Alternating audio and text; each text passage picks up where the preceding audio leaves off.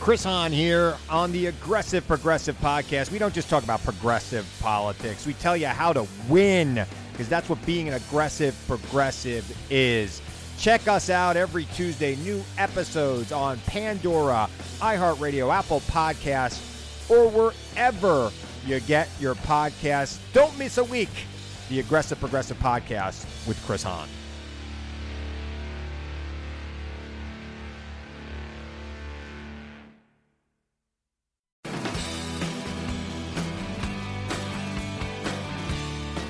You are now listening to Bigfoot and Beyond, featuring the OG bad boys of Bigfoot, the Dr. Heckle and Mr. Jive of Squatchology, the Chip and Dale of Bigfoot, and I'm not talking about the cartoon. Please welcome your hosts, the Bigfoot celebrity couple Biff Clobo, better known as Cliff Barackman and James Bobo Fay. Hey, Cliff. Hey, Bubs. How you doing, man? Good. How are you? I'm doing great. Great. I understand you've been talking to a witness so you have lined up? Yeah, I've been talking to this kid. He had a series of events happen over the summer of 2017 in southern Indiana. He had numerous sightings, and he actually made some observations that have been noted in the past, but very rarely recorded. So that's what I was most excited about. Oh, I'm excited about it being from southern Indiana. That area is super squatchy. Yeah, I remember when we went there. I didn't have anything happen personally, but we talked to great witnesses. The habitat was happening. I mean, I was surprised we didn't hear more from there. I'm surprised we don't hear more from Indiana in general. Uh, I know earlier in the year I got a hold of a juvenile Sasquatch footprint cast from Indiana, and you know there's quite a few sightings, but you really got to put your ear to the ground to hear about them. Everybody thinks Pacific Northwest, Pacific Northwest, and Indiana is frankly overlooked considering how good a habitat it is. Yeah, I agree. I agree completely. Well, he's right here, so you can hear him from yourself. All right, man. Let's pipe him in. Andre. Hey, Andre. How you doing, man? My name's Cliff. Hey, Cliff. How you doing? I'm doing all right. All right. Well, I heard your story once already, Andre, and Cliff. I gave him a few of the details, and he was uh, just like me, very fascinated in the fact that you got to observe these things multiple times at close distance in just a short amount of time, and you saw a pretty unique feeding behavior. So, uh, anyways, why don't you start from the beginning? Like, try to paint a picture for someone that's never seen this place, you know, distances, um, lighting conditions, how close you were, the, those sort of yeah. things, and take us from the beginning. All right. Well, first I'll probably start you where I was at then, where I was living at the time. Um, I lived in a small town in upper southern Indiana called Jasonville. Uh, where I lived particularly was on the outside of town, um, on the very outskirts, or by the fire uh, fireworks store and you take a left on the road. Uh, but where I live was in a blue uh, trailer type style house. Um, and it was long ways. So instead of being back and forth like north south, it was a west east type of feel. Um, and it was over by a cornfield to the right would be where you would look. Um, if you were behind it, you could look to the right and there's a cornfield. And then to your left, right beside it, uh, right beside the driveway, would have been the uh, woods at the time. Um, the woods were about 15 to 16 feet um, away from the house. It was, you know, fairly close. Um, and then from the woods, if you went all the way back, that led to like a pond and a creek and a bunch of other stuff. And where the time I called the police and when I saw it, um, because I was trying to get in the house, it was the wood pile would be in the backyard to the far back side on the right side of the yard. Um, first time I ever saw it, I never actually saw it. I just uh, we heard it. Then we were actually playing airsoft, and I was sitting in ghillie suit in a bush with my friend, and we've been sitting there for probably 45 minutes to an hour, and we heard it coming through, crashing through everything on the hill line. And I thought it was my brother and our um, friends, you know, on their team. And I told my friend, I was like, "Hey, let's go up over and we'll flank them and, you know, we'll get a better advantage on, on top of this other hill.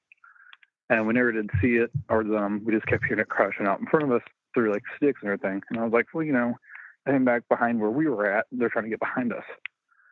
So we started walking up back there and it kept leading out further and further, you know, like every time we get closer, and like it would get further up ahead. And it was like, you know, what are they doing? You know, like, do they hear us? Do they know we're coming? Um, so, you know, I just thought it was them trying to get like a better advantage on us. Um, this went on to led out to the cornfield, and you hear it running through the cornfield. And I was like, you know, what are they doing out there? And we got up there and there's a bunch of them uh, corn stalks all broke down, you know, where it had been running through. And then when the parts in the money area, you could see a footprint. And it was, I would say, 12, 13 inches long, about four, five, six inches, you know, and width. And I was like, you know, what are they doing out here, you know, barefooted, you know? And I thought, you know, that's weird. And I made the joke to my friend. I was like, yeah, it's Bigfoot, you know. And that was a joke, you know, at the time. I was, you know, messing around. You know, I'd always believed in Bigfoot, but never seen it, you know, and I was like, you know, Bigfoot. And we were joking around. And we head back to the house after about going back to the woods and looking around for about another hour for them, just seeing if they come out. We go back to the house.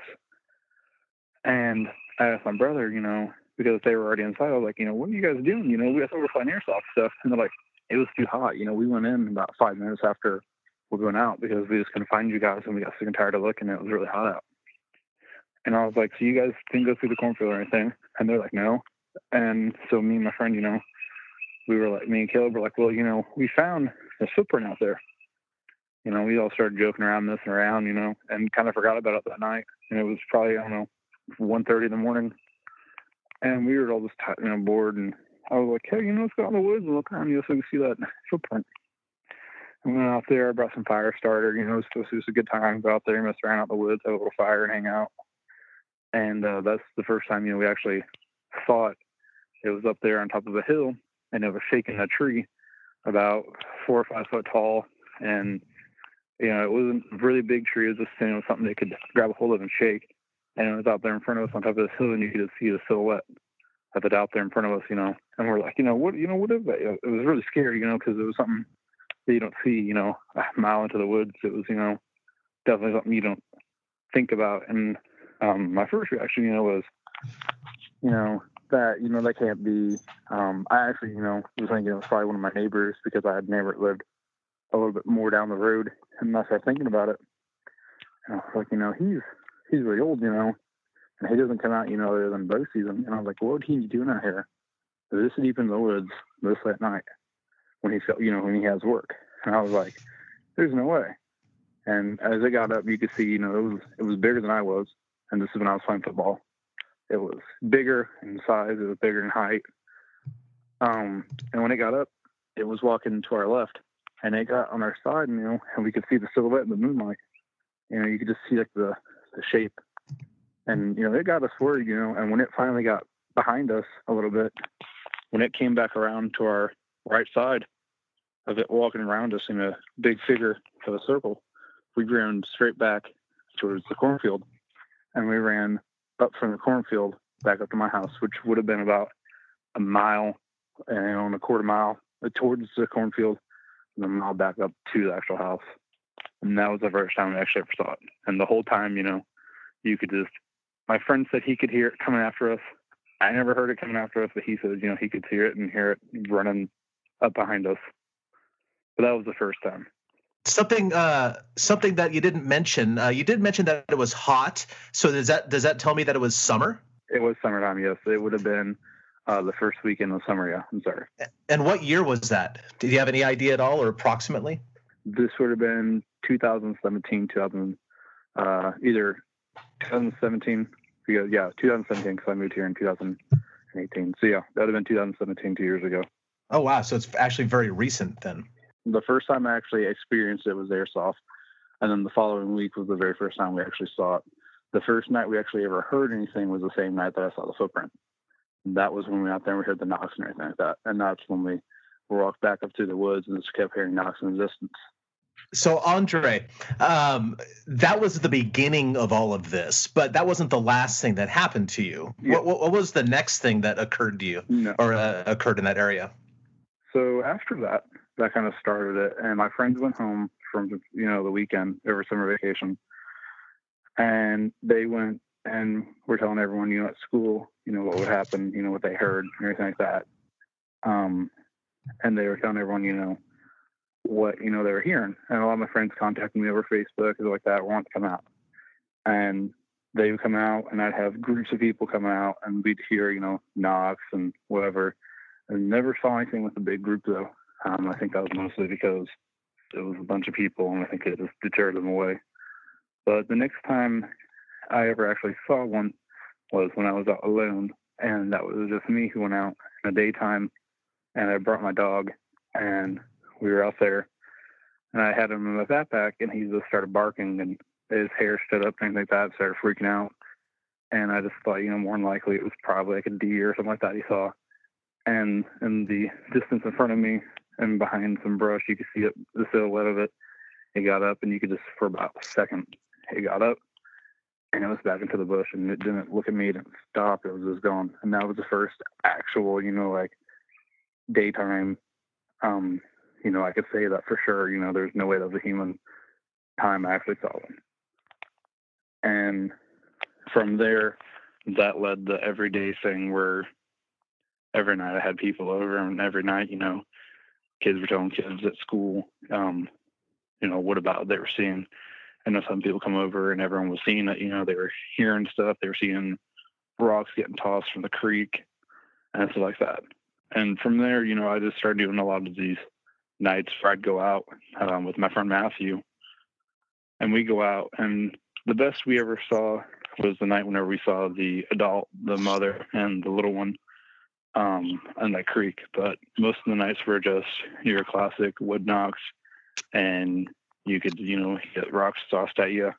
That was your most, you know, your average night was that you'd hear them in the distance walking, but you never actually see anything.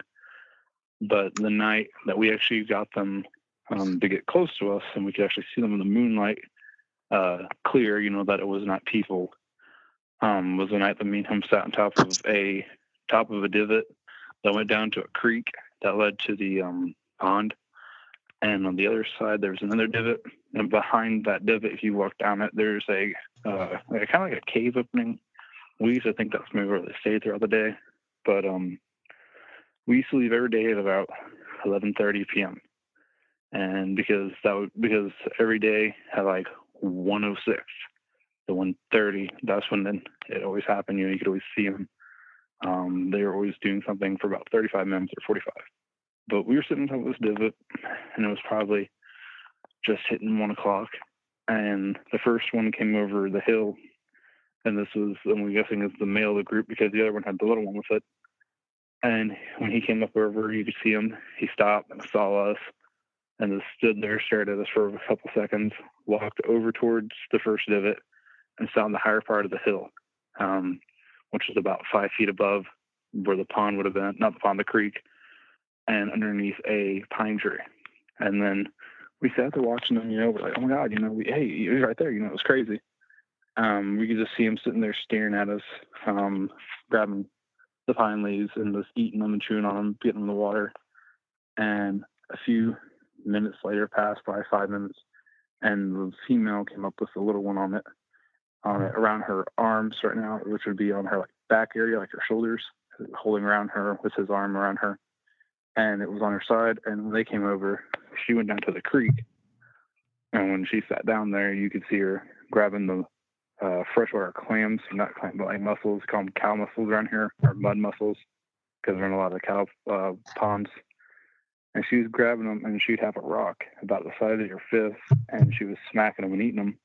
And the whole time she would watch us, and just kind of, you know, there was like the sense, you know, like the feeling of like, you know, I see you. You just you know stay where you're at. You know, don't get. It was it was an eerie feeling, kind of like one that we knew like they saw us, we saw them, and it was we don't get any closer than that because if we would have, I'm I'm pretty sure that would have been you know a pretty bad decision, you know, part. But they sat there, and he, the one on top of the hill that was about five feet above her, uh, squatted down, chewing on the pine leaves. You know, he never took his eyes off of us he constantly was, you know, focused on us while she was eating the mussels and giving them to the little one. Like she'd eat one or two, you know, and then, you know, it would get down and grab one and eat it beside her. But he never, the little one never got farther than a foot away from her. He was glued to her constantly, either on her arm or on her back or sitting right beside her, eating with her. And that went on for about 15, 20 minutes of them just staring at us, kind of like a stalemate, you know, of curiosity watching. And then she got up, went back over the hill line behind the male, uh, the male, and then he followed up from behind her, and that was the last time we saw him that night. Uh, how are they feeding on the mussels? Just like picking them up and eating them? No, they're cracking with the rocks. They shoot, pick one out of the water, put it on the actual rock, and then smack it with another rock, and then grab the guts and stuff like that from it and eat it. And Andre, uh, had, um, what would be your best guess on how far away you are from you were from them at the time? My best guess is 15 yards at the most. 15 yards at the most. 45 so like feet, 50 feet. yeah, That 40 or 50 feet, huh? Wow. How big of rocks were they using? Like, was it like one big rock they'd have on their lap and then hit it with a small one with their hand, or how they how are they doing that? they would lay it on a flat rock, which is my guess. You know, like a flat rock or something like that, or hard surface. And she would get a rock about the size of my fist, and she would smack it a couple times and grab whatever is goo out of it and eat it. When she fed the baby, would she scoop the goo out, or she just hand the shell with the goo in it to the baby? The shell was like shattered. It would just go down there and grab it itself, and she would just pick it up while crouched down and eat it when she was eating them. That's it. And what was what was the male eating? he was eating the pine needles from the pine trees. He would snap off a pine needle, probably about the width, a pine branch about the width of your pinky, not very big. It'd be probably, you know, six, seven inch little twig. He'd dip it in the water and he'd get all the branches in his mouth, uh, little needles, and he'd chew on it and get it like a good little wad, I guess. And then he'd grab another one and do it again. Would he strip the branch or eat the branch with the needles? To me, it looked like he was stripping it or chewing on the needles themselves. What would be like? How how rapidly was he eating? Was he eating fast, or was it like how many times, like per minute, do you think he It was he'd do that? slow. It was kind of it was more of like a slow passive thing, kind of like I think like chewing gum would be for us. Um, he was just you know kind of like you grab one, dip it, chew on it for a couple of minutes, you know, and then you know grab another one and do it again, and chew on it, and then they got up and were gone. How, and that was about lasted about how long? You think? That was at most 15, 20 minutes. Would the baby ever come between you and the mother, or to keep the mother between you and it? The mother was it was to its side, so it was the mother would be kind of like in front of us, I guess, then because since it was to its side. But the, the like I said, the little one was never ever more than a foot away from her. Did the did the little one seem conscious of you or or wary of you guys at all? they were all aware. I think it was more of like a curiosity thing from both groups. Um, I think that after like they constantly seeing us going out there and watching them and seeing them, I think it was just more or less now it's kind of like a you know what are these guys you know doing out here? Because you know before me, no one was out there besides during deer season for bow hunting, and you know that wasn't very long. So it was I think it was for them something new, you know, and I think after a while they kind of gained our trust enough where they realized, you know, we weren't going to hurt them, and it was kind of just like a, a curiosity on both points of, hey, you know, what are these guys doing out here? And then us kind of like, oh my gosh, you know, they're, you know, right there. Um, Andre, uh, um, take a stab at your estimate on how tall each individual was, starting with the male, then female, and then the juvenile. Um, I'm going to guess your male, um, just from the first time I saw him. Uh, he's probably right around your seven and a half, seven, you know, foot tall range. And your female one, she was about a head shorter than him, about his shoulder height. So I'm guessing six and three fourths, you know, right around the seven, just a little bit less than him.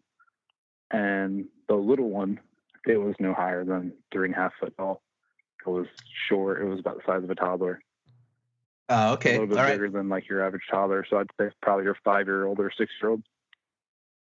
Interesting. And, uh, but yet it was still kind of crawling all over its mother at that point, right?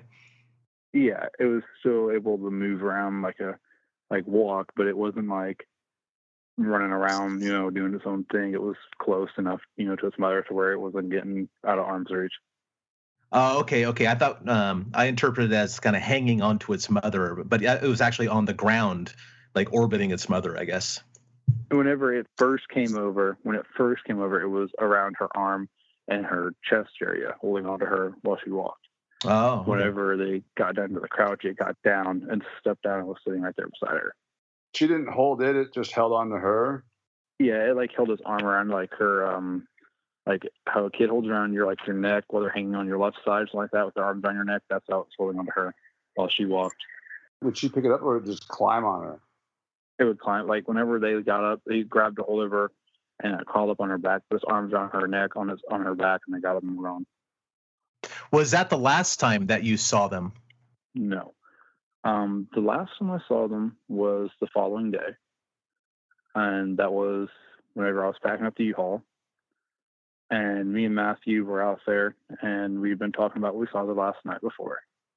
And he has asthma, so when we were trying to load the couch into the U-Haul, um, he was like, "Hey, you know, I need to take a break. You know, I'm about to have you know asthma out." And I was like, "Okay, you know, it's cool. Sit down, you know." And he sat on the couch, and it wasn't maybe three seconds. I looked down to go ahead and tie my shoe. And when I was going down to tie my shoe, he says, "Look," and he jumps up off the couch. And when I looked to my left, it was maybe ten feet away. It got up. You see the red color fur. It got up, turned around, and walked right back into the woods. Last time I ever saw it. Middle of the day, broad daylight, 15 feet away, right by my driveway, just watching us.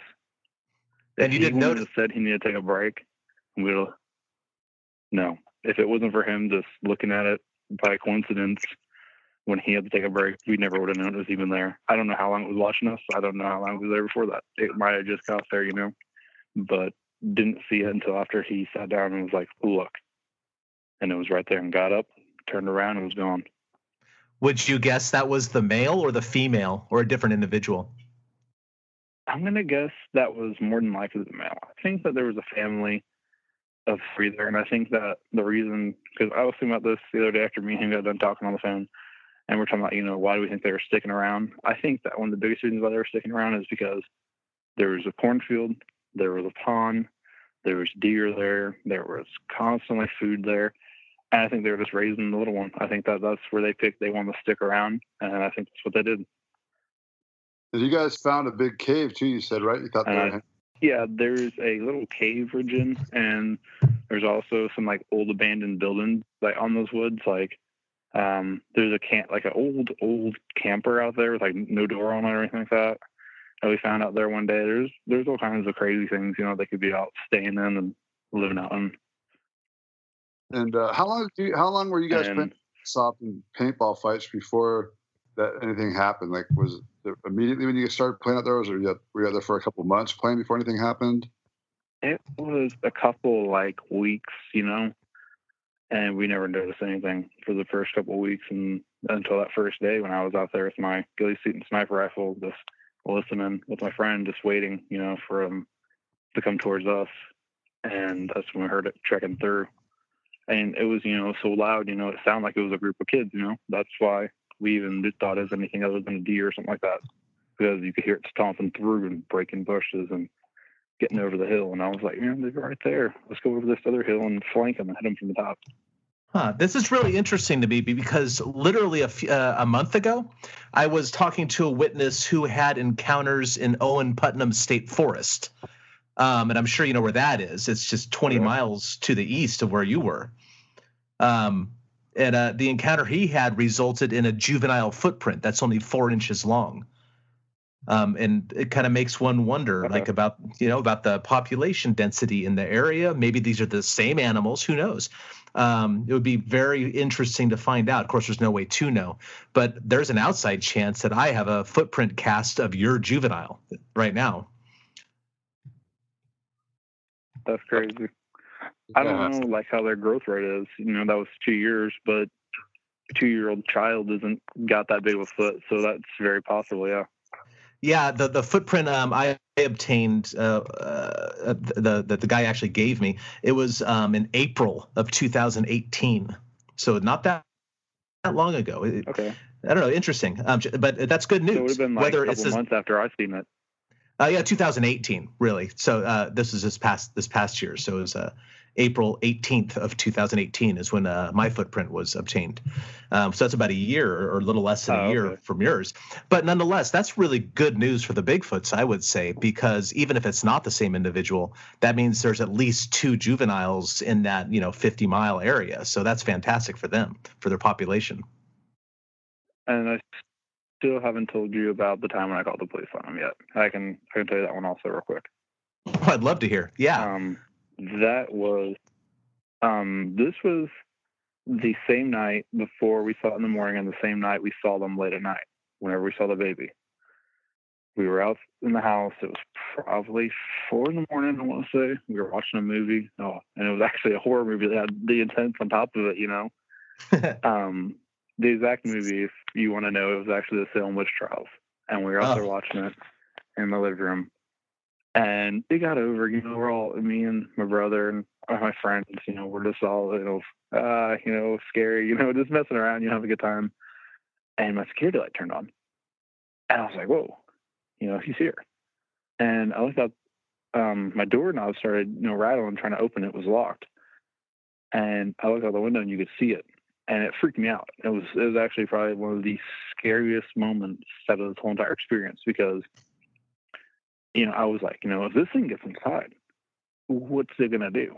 You know, because I was worried that maybe we had made them angry from you know getting that close to it, and it was like you know not okay. And it made me worried that it knew, you know, like that's where I was at. That house was where I was at, and that was, you know, it was a really kind of scary moment. Um, I called the police and I told them my exact words were there's someone trying to get into my house, and if someone did not get out there, that I had a gun and I was actually ready to shoot them, and they were like, you know, calm down, you know, don't don't do that, you know, we're gonna send someone out there. It was maybe two minutes, and they had an officer over. And as the lights were coming in, that's when the doorknob stopped shaking, and it ran back through my backyard. And I ran outside, and I told the cop. And I told him I was like, I don't know who or what it was trying to get inside my house. And I was like, but there's something trying to get inside. And he got mad, you know, because he thought we were just, you know, messing around, you know, wasting his time at four in the morning, you know. And he was like, "What are you guys doing?" He's like, "You know, why are you out this late?" He's like, "Why are you up this late?" He's like, "And why is your, you know, your mother not here?" And I'm like, "Well, she's at the other house where I live now, getting it all right." And I was like, "You know, my job was to pack up the U-Haul and everything like that, you know, help out." And he's like, "Well, I'm going to call your mother if there's no one in this yard because this is ridiculous. If you're calling me this late for nothing." We go back to the back of the yard, and he shines his light over on where I saw it, I saw it run off into. And behind the wood pile, which is still standing to this day, the wood pile is still there. I checked on Google Earth, it's still there. Um, it was you could see its head poking up. And he shined his light on it for about, I don't want to say like 15, 20 seconds. Turned it off. He looked at me, my friend, and was probably, I don't know, you could see in his eyes, he was scared. And it was kind of like a worried look, which kind of, I think, kind of funny to this day still, you know, because we were out there searching for it. But um, he saw it, looked at us, and was like, "It's just a bear," and ran over to his car and left. Told us he was going to call DNR. How was he able to see it from the porch light?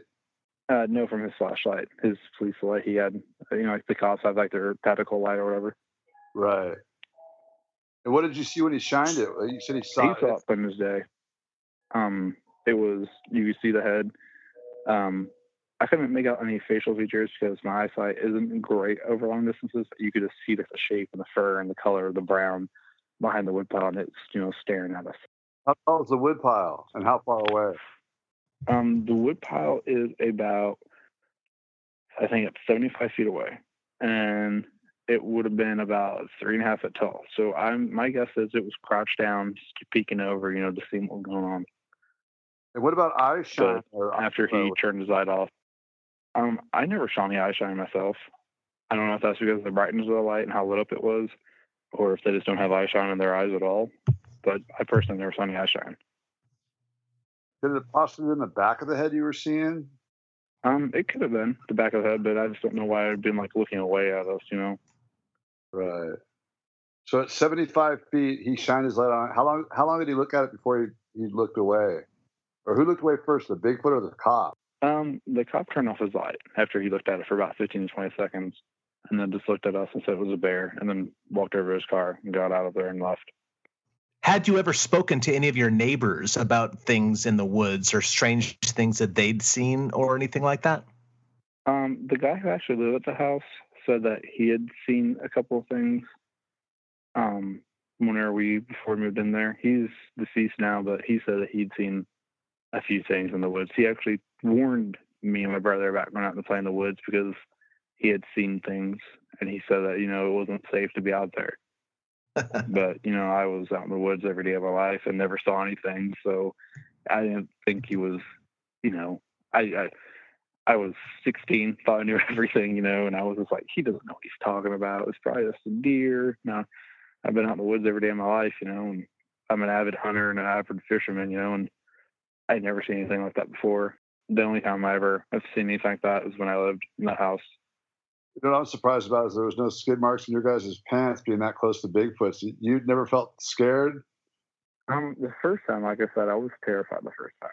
The first time I actually saw it and it was walking behind us and it was like 45 feet away and just like you could only see it in the silhouette in the dark and the moon hitting it just right, you know, occasionally that that was probably the scariest moment of it all. But I think that showed the addiction of I've got to find out what this is.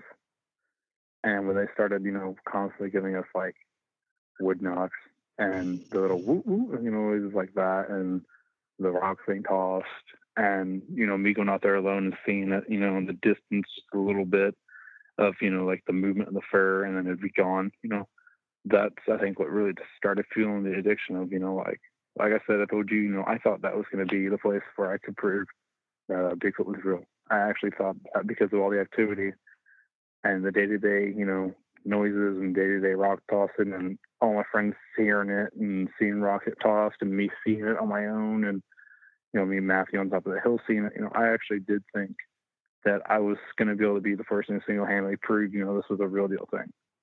They are in Indiana, and there's quite a few in southern Indiana too. So don't give up hope yet. They may not be on your property, but there's probably some not far away you know what to look for. I mean, you're you're the best bet we got. So hey, uh, make yeah. sure you keep us keep us uh, posted on anything new and squatchy that comes your way, man. We definitely want to hear about it. Yeah, and um, Bobo was talking about me going out to that property sometime. Uh, whenever you guys want to do it, you know, just get a hold of me, text me, and let me know. I'm glad. I'm glad we had a chance to speak with you. You had some great observations. You got um, some. Uh, you got you got to see him eat. You got to see him interact in a social situation. Um, you got to see them more than once. Um, there's a lot of really interesting things here that you shared with us. So thank you so much. Hey, this has been a pleasure for me too. You know, it was, it was like I said, an honor to finally have someone take my story seriously and not look at me like I was crazy.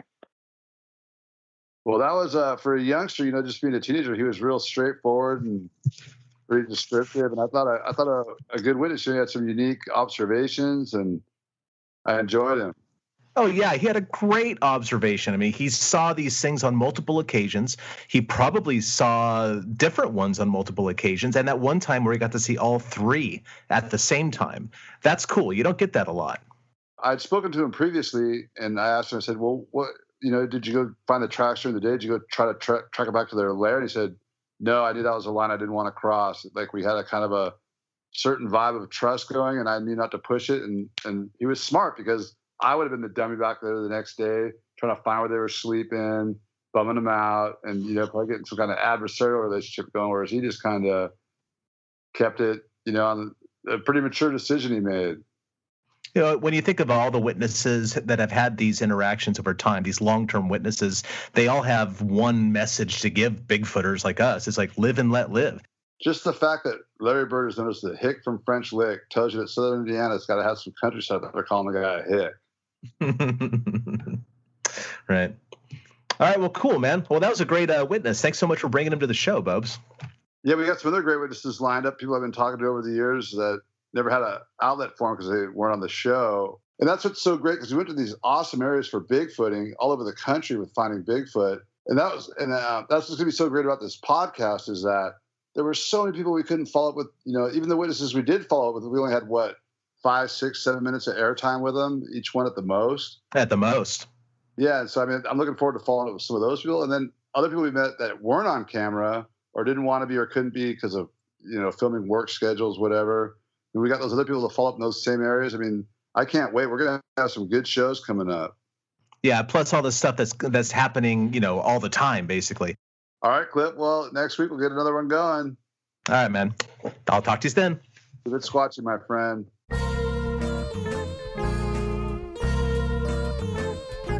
Thanks for listening to this week's episode of Bigfoot and Beyond. If you liked what you heard, please rate and review us on iTunes. Subscribe to Bigfoot and Beyond wherever you get your podcasts, and follow us on Facebook and Instagram at Bigfoot and Beyond Podcast.